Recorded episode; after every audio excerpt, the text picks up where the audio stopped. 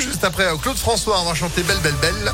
Ah, lui, il est dans la neige. Oh, un petit peu de neige, ça ferait du bien ou pas pour nous rafraîchir Ça rafraîchirait un petit peu. Mais ouais, et dire que les, les, les pauvres euh, Claudette qui dansaient à l'époque dans ce clip, elles étaient en mode habillées léger dans la neige, les pauvres. Bon, c'est juste après la météo, on est, on est loin de la neige. Hein.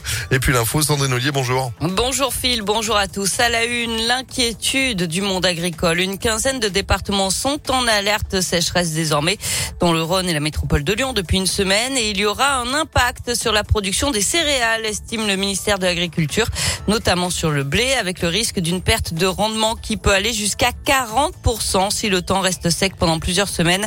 Met en garde la FNSEA et ça pourrait être la même chose pour le tournesol, la betterave et le maïs. On n'en a pas fini avec la hausse des prix. L'inflation pourrait atteindre les 5,4% en juin selon l'INSEE. Elle est actuellement d'un peu plus de 4% sur un an et ce, malgré les aides du gouvernement comme la remise à la pompe de 18 centimes par litre. Une loi votée au début de l'été pourrait mettre en place des chèques alimentaires pour donner un coup de pouce aux ménages les plus modestes.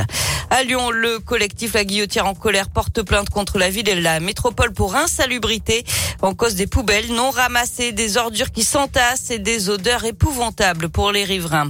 Et puis l'homme soupçonné d'un féminicide à Lyon devrait être présenté au parquet de Grenoble aujourd'hui pour une éventuelle mise en examen.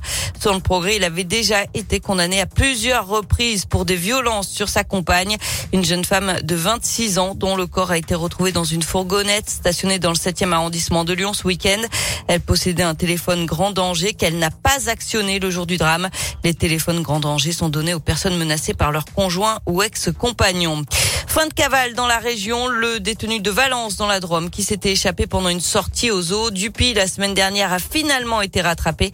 Cet homme de 43 ans a été interpellé hier à Lyon. Après sept jours de cavale, il va être de nouveau incarcéré. Déjà condamné pour viol et extorsion, il avait déjà tenté de se faire la belle en 2017. On passe au sport avec du foot. Les anciennes gloires de l'OL face à une sélection de célébrités. C'est l'affiche du match des héros aujourd'hui à l'OL Stadium. Des artistes, des sportifs et les premiers champions de France lyonnais il y a 20 ans. Sidney Govou, Philippe Violo, Sonny Anderson. Cet événement caritatif est organisé par l'OL Fondation au profit de l'UNICEF qui agit pour les enfants victimes de la guerre en Ukraine. La mobilisation continue et le foot est un bon outil pour fédérer. Anne Avril est la directrice de l'UNICEF C'est l'un des sports les plus magiques pour réunir autant de monde. Et puis on sait, euh, les valeurs du sport, elles sont très importantes. Vous savez, justement, les enfants qui sont traumatisés par la guerre, un des moyens de les, euh, de les reconstruire, c'est justement de les remettre dans des collectifs. Et le football, ça fait partie d'un des moyens de, de, réparer les traumas qui sont liés à la guerre. Donc on travaille aussi euh, sur le terrain parce que c'est un outil de travail pour l'UNICEF. C'est indispensable que le plus grand nombre de personnes viennent voir le match pour aider ces enfants et justement participer à cet élan formidable de solidarité solidarité qui s'est produite dès le début de la guerre, mais qui doit se poursuivre parce que les enfants ukrainiens ne sont toujours pas en sécurité. Et le match des héros, c'est donc ce soir à 20h30 à l'OL Stadium de Dessine. La billetterie reste ouverte, place à partir de 10 euros. Mais ouais, en plus, il va faire une magnifique journée. Franchement, c'est pas euh, tous les jours qu'on a l'occasion de retrouver ces légendes. Euh, le parc qui ensuite euh, va recevoir l'OL pour la dernière fois de la saison, ce sera face à Nantes. Vous y serez tous en tribune avec Impact FM.